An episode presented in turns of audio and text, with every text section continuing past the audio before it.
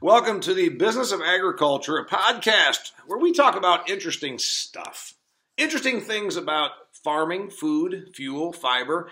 We talk about the business of agriculture. I'm your host, Damian Mason. As ever, an interesting show. I promised you long ago, I told you in the beginning of this whole thing, we're not going to bore you with grain charts. We're not going to bore you with discussions of what the weather might do in March where the jet stream is going to go. No, we talk about the actual business of agriculture, how people make a living, what people do, interesting things you can learn, lessons you can apply to your business. Today, got a neat guest, a guy that I met on social media. He's a North Dakotan. That's right, he's a North Dakotan, which is to say he's of Scandinavian descent, because they all are up there, in case you've not been. He has a business called General Grain. He's also a farmer. He does grain salvage he does seed cleaning. He grows seed on his own. And he also is what I'd call an ag entrepreneur. I think we all know about food production. We all know about crop production in this business. We all know we grow a crop. We, we plant corn, we plant soybeans. We put wheat, barley, Milo, you name it, cranberries in the ground, and we harvest the crop. But there's more to all this. First off, what happens when the grain gets spoiled? What happens when there's a train wreck? Somebody has to salvage that. This guy started a business where he salvages grain. He also grows seed. He is an ag entrepreneur and he's got a lesson for you because you know what? Lots of people making a living out here in the business of agriculture doing something a little differently than you, but you might be able to learn something from it. Welcome to the show, The Business of Agriculture. Again, I'm Damian Mason, your host, and today, welcome Dennis Haugen. Dennis, thank you for joining us. Well, thank you for having me. I appreciate everything. You and I have talked before we started recording, so I can learn a little bit about what you do. Okay, there you are up in Hannaford, North Dakota.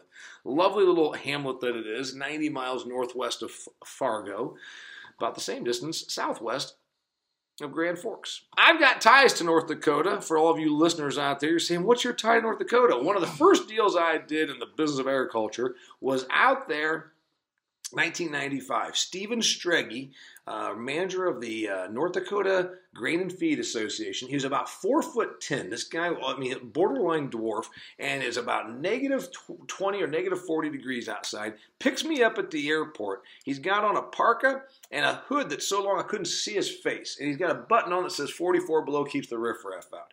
I've always thought North Dakota was cool. I've loved working for those people. My grandfather came to this country on a boat, milked cows as a herdsman in Minot, North Dakota. Tells the story long before Little House on the Prairie made it real via Hollywood about tying a rope to the bunkhouse over to the barn so that when the storms came, you could follow the rope and get over to milk the cows and back to your bunkhouse without dying.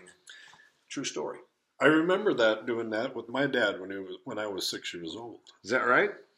Dennis Haugen, you are what I'd call an ag entrepreneur. You're a farmer, but you also have a couple of businesses, very interesting businesses. First off, tell us real quickly about the farm so everybody understands your background.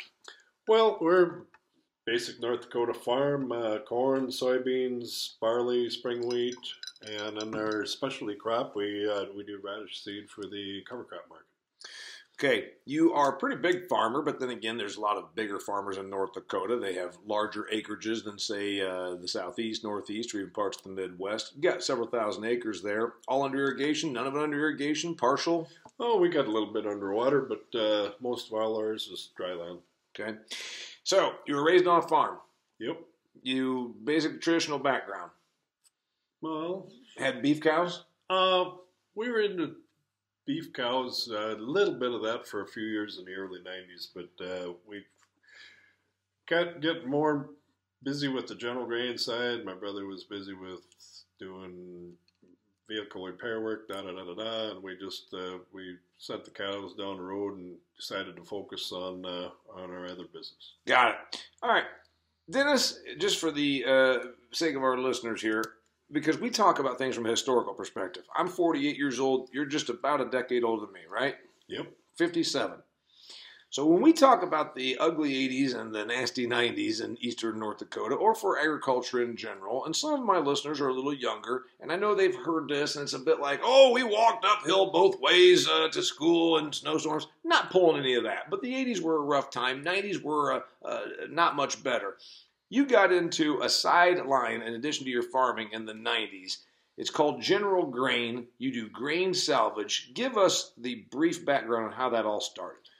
Well, we got started with uh, one portable cleaner, and we were doing uh, on-farm cleaning uh, back then in eastern North Dakota. To somebody was... listening that says, "I don't know what that means," on-farm cleaning. Tell them what that means. Maybe this person might be a citrus grower in California. Oh, okay. Well, we had a truck with a, with seed cleaning equipment on it. So uh, we would go from farm to farm instead of the farmer bringing their seed to the elevator to get cleaned up for spring, for spring planting, to get all the weed seeds out of it.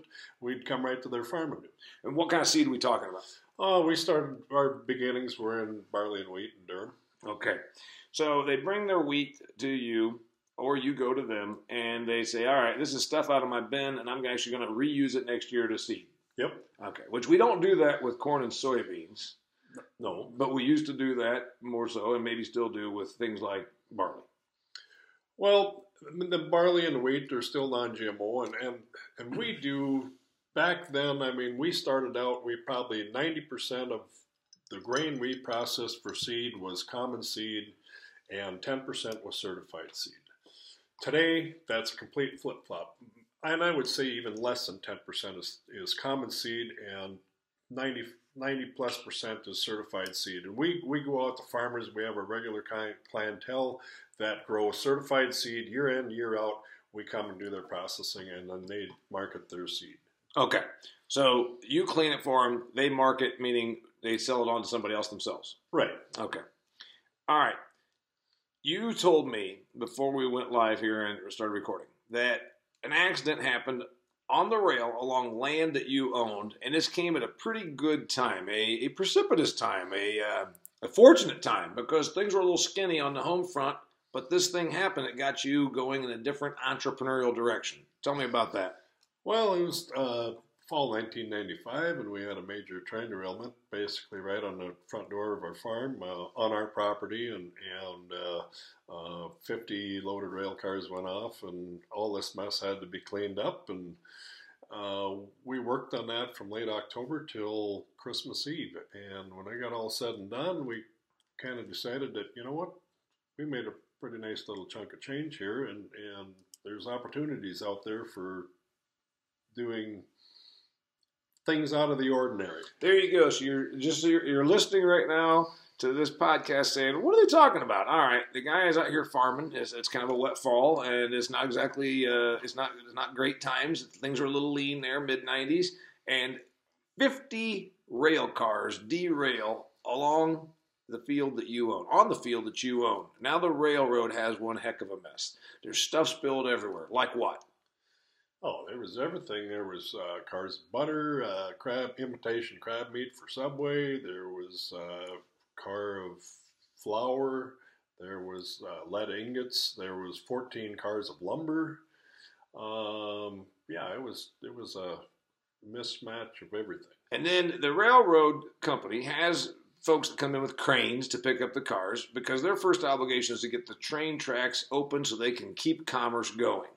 They do that. And now there's a, still a hell of a mess laying there in your field. And they needed you to do what? Well, we assisted with it was very wet conditions that fall, and all this stuff had to leave on a truck. Uh, so we were, you know, dragging semis in and out day in day out, and and uh, you know they just needed our assistance to get all this stuff done.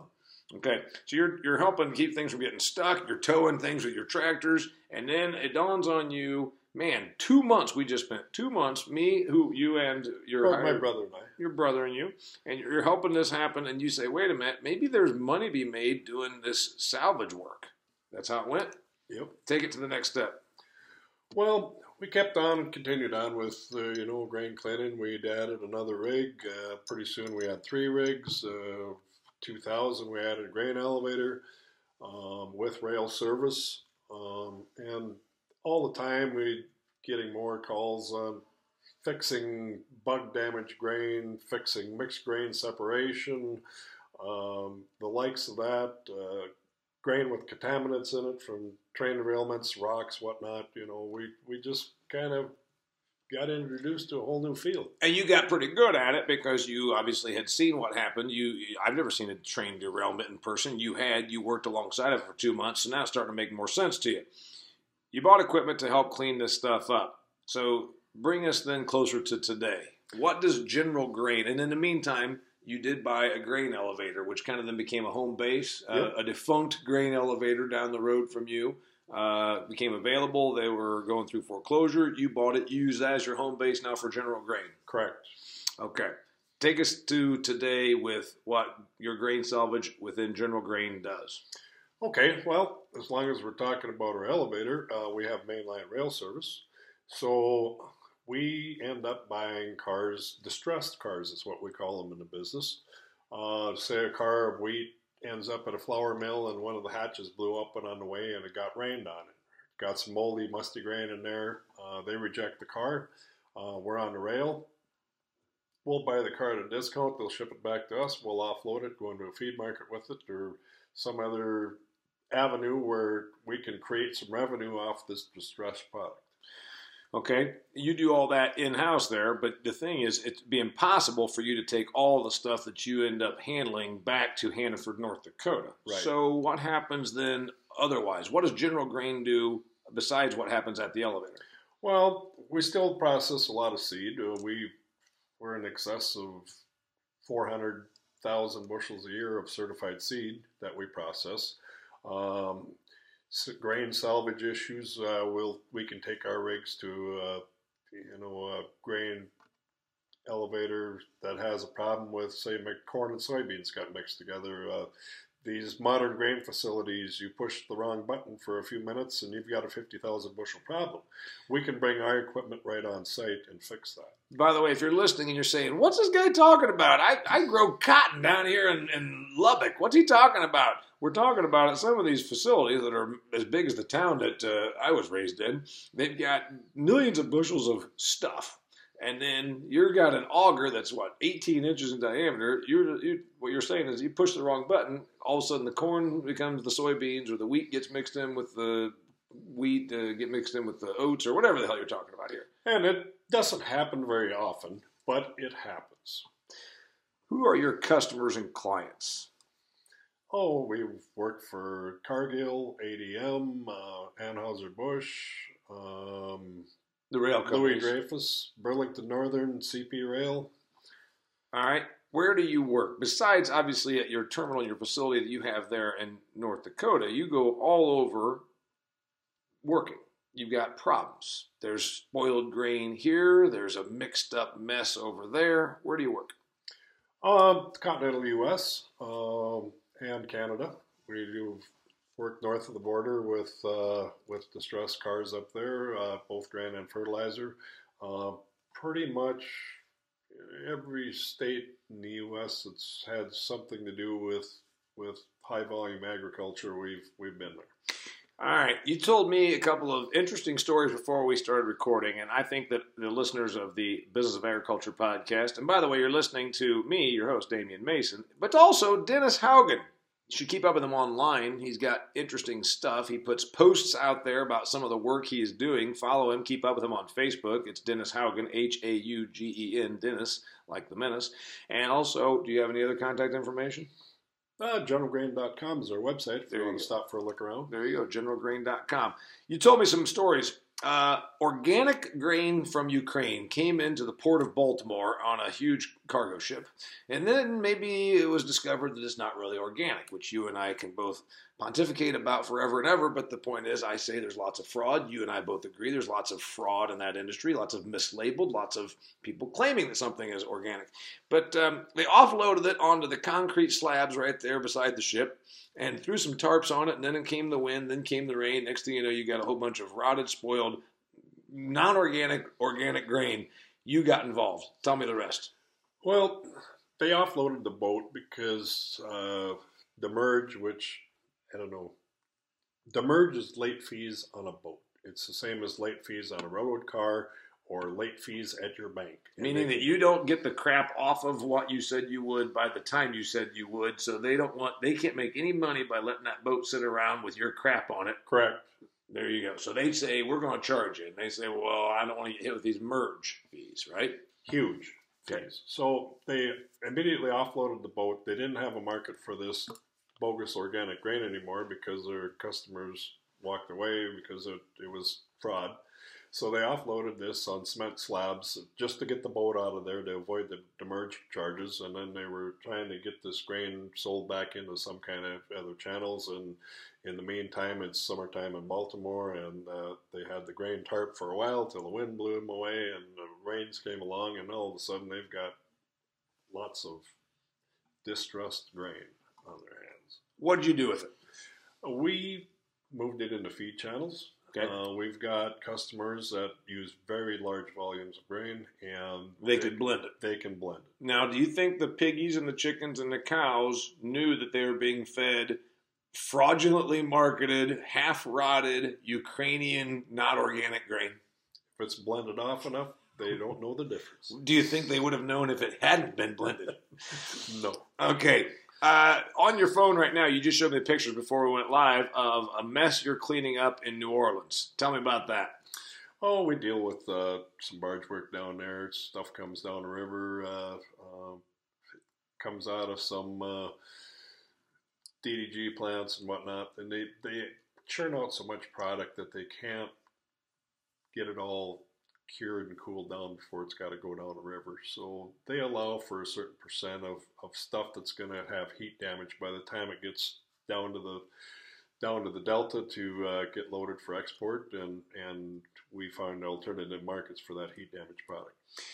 Heat damage meaning it caught on fire. So, it's- Occasionally, okay. not all of it. That doesn't happen. This was an exception rather than the rule. let's just say that someone's listening to this podcast right now, and maybe they are, uh, you know, maybe they grow cucumbers in Florida, and they keep up with uh, the Business of Agriculture podcast. And they're saying, "What the heck is a dried distiller grain? And how does something that's dried catch on fire when it's on a barge?" Real quickly.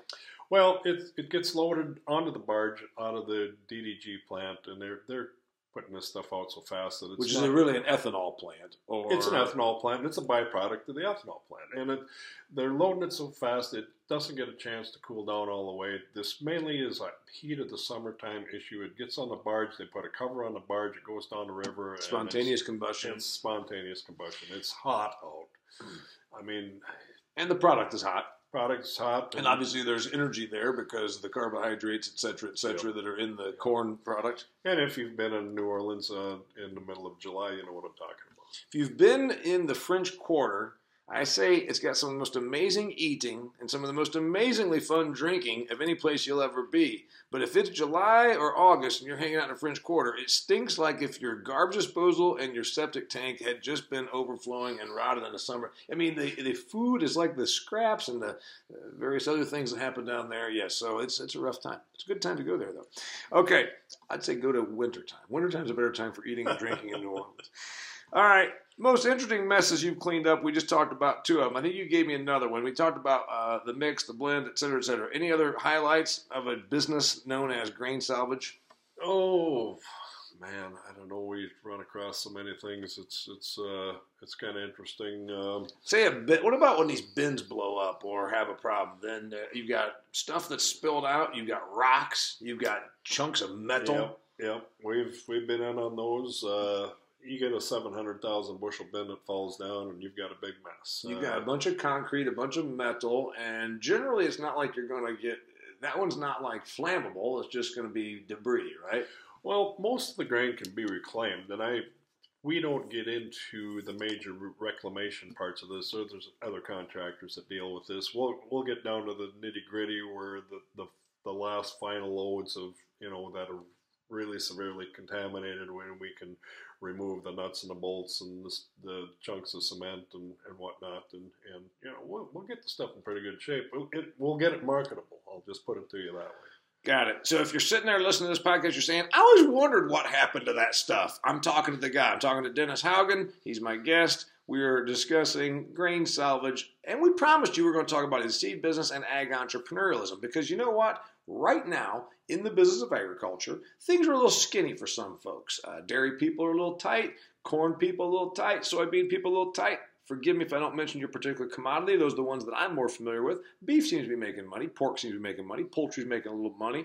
But there's going to be a need for you to think outside the box. So that's why we're talking to Dennis Haugen, ag entrepreneur, business owner, farmer from North Dakota.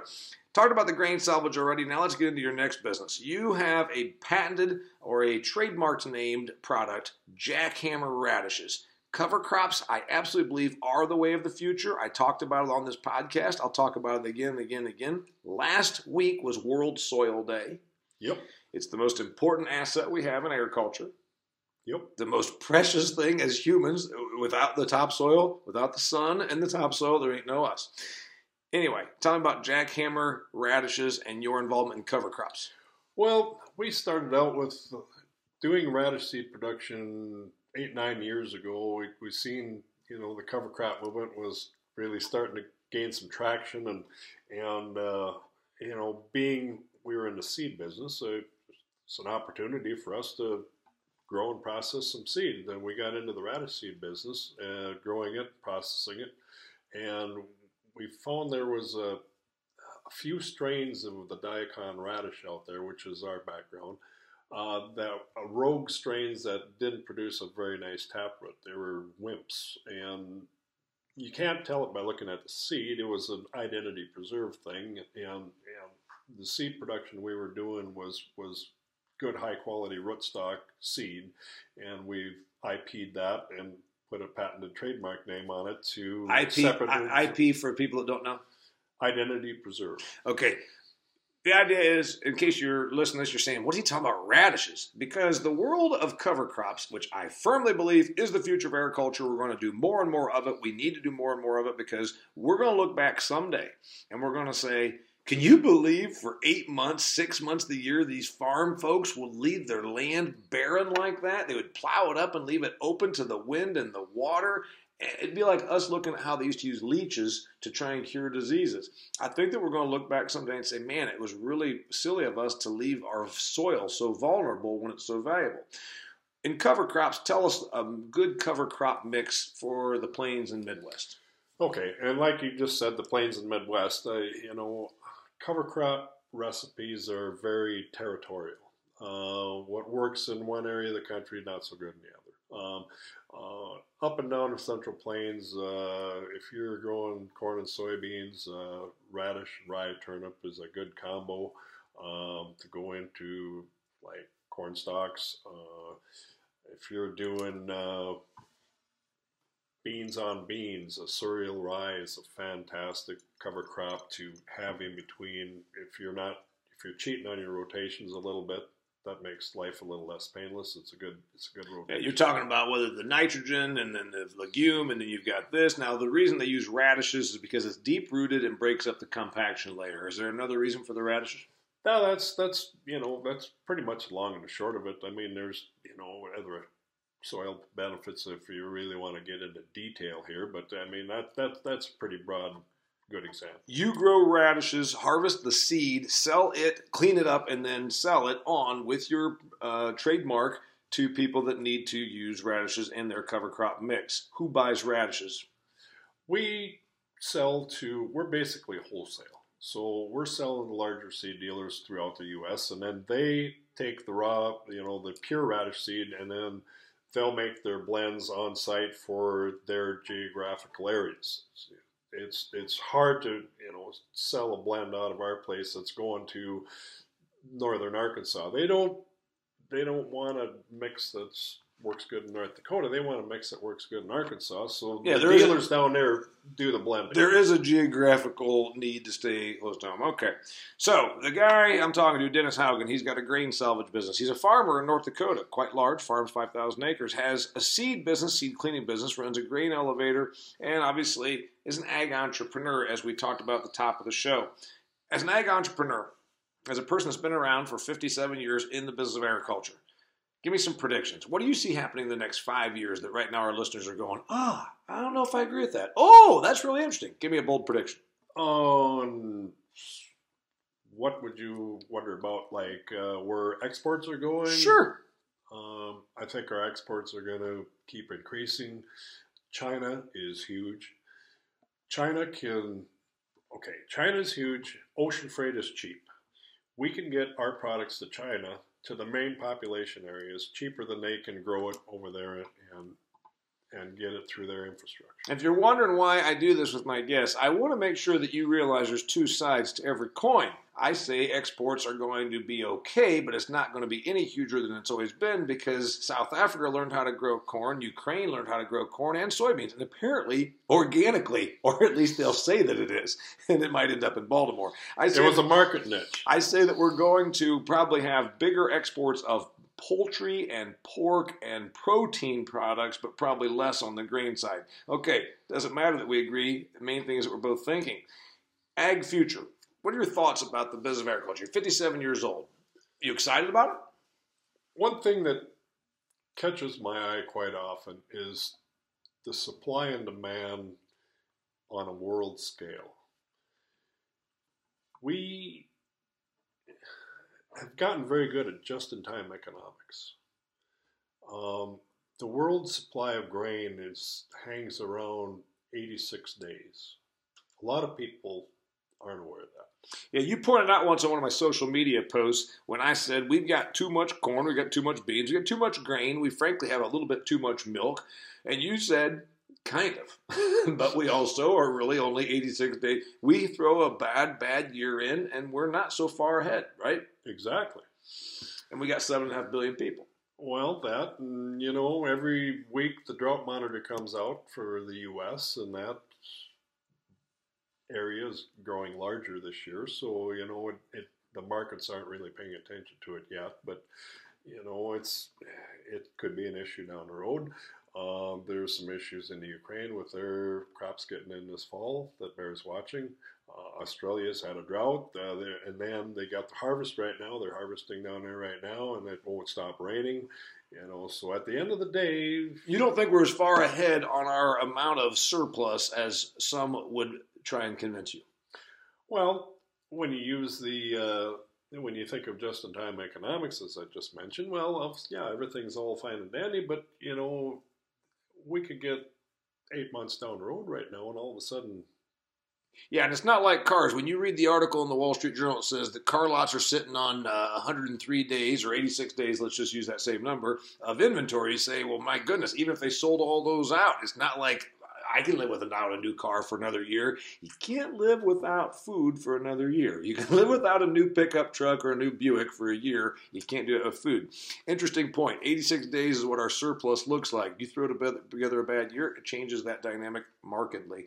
Um, we promised you ag entrepreneurialism here with my guest, Dennis Haugen. The grain salvage guy, generalgrain.com is how you find him. He's a seed cleaner, a seed uh, uh, marketer, a seed trademarker, if you will. He's an ag entrepreneur. He's a farm guy. Um, you can find him. Give him your Twitter handle, your uh, Facebook contact information is Dennis Haugen. Haugen. Yep. H E H A U G N. Okay.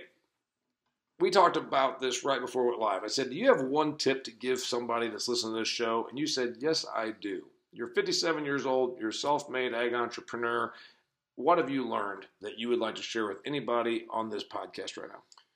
Keep yourself diversified because you can't depend on good prices in agriculture. You know, we have this ups and downs. It's a free market. That's the way things operate. But, you know, if you got yourself a little sideline that'll help you out in hard times, at the end of the day, you're going to be thankful you're thinking outside the box. Yeah, so you started your business back in the mid '90s, and then expanded to the next thing. And people always say, "Well, I don't know. I, I wish that the opportunity come along." Remember, there's always an opportunity. Nobody probably thought you had struck gold by a train derailing 50 cars into your field. It's just that after that experience, you said, wait a minute, I might be able to be involved in salvaging stuff now that I've seen how this works. And I have some time and I have some equipment and I have some ability. Well, yeah, and you know, we were we were into grain processing to start with, and and uh, it was just I don't know, just that's how everything evolved. Yeah, you already knew how green cleaning went. You're listening to the Business of Agriculture podcast where we every week try to talk about important stuff that's interesting to you if you're involved in farming, food, fuel, fiber, the business of agriculture. I'm Dan Mason, your host. Look up Dennis Haugen, H A U G E N. That's Dennis Haugen. He's a friend of mine on Facebook and now a friend in real life. He visited me, sat down with me in my Western office so we could have this wonderful conversation and you could be a part of it. Hope you learned something. Join me again next week. Again, thank you, Dennis, for being here. Well, thanks for having me. All right. Till next time. Thanks.